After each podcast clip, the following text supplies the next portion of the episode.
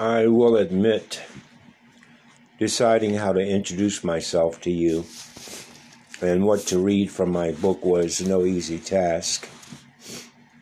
Everything in my book is a small piece of me and my life, not far from two rivers, and still there's more.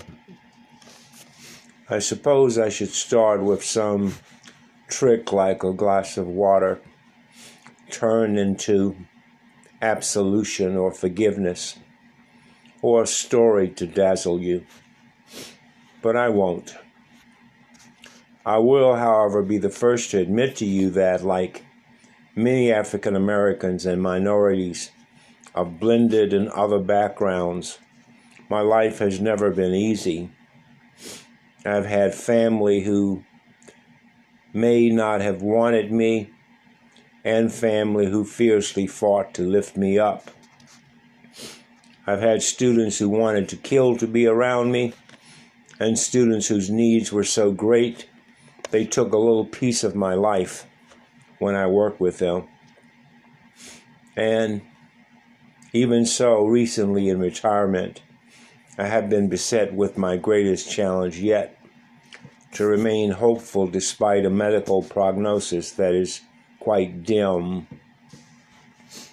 Like Langston Hughes in his poem Mother to Son, I put most of my joys and sorrows into my book and those of my ancestors down through the years, as I have been indirectly writing that book most of my life.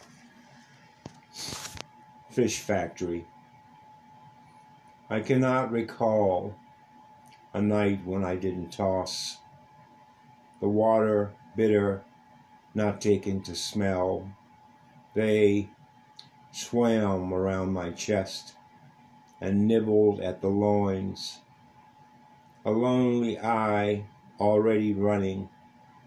Sometimes they went through caves and long, deep water tunnel streets why, where I had stashed a piece of wonder, a drink sucking down under a star. They nibbled at feet of Neptune and spikes, a sushi mermaid sashayed so far down under an island, blackness would not clear. And I stirred anyhow like a white seahorse or drowned yellow fly stares for berries. This is how I learned to swim. This is how I learned to strive for peace that even submerged, unshoaled, unshackled, sliced against currents, I could do anything